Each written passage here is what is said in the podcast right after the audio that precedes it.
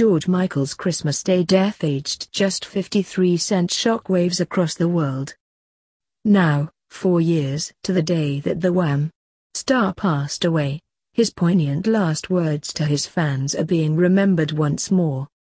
Back on the 17th of October 2012, Michael was in great form as he belted out his greatest hits to an adoring audience at a packed London's Earl's Court. The cheering crowd yelled for more as the polished performance came to an end, with Michael telling them, Thank you London, I love you. See you soon. Yet despite the singer's plans, the show would ultimately be the legendary performer's last live gig. You have made the last night perfect, saluted Michael, after the Earl's Court show. It has truly been a privilege to play with these musicians for the last year and we want to say a big thank you to you all. London, I love you so much.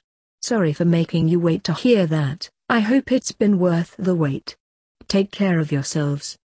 When he spoke, Michael was scheduled to take his 75 dates Symphonica to Australia following packed-out concerts in Europe and London but those proposed gigs were cancelled and the former Wham!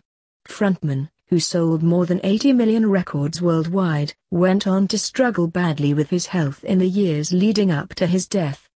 Michael suffered from a series of medical problems throughout his life and, in 2011, he was put into a temporary coma having contracted pneumonia.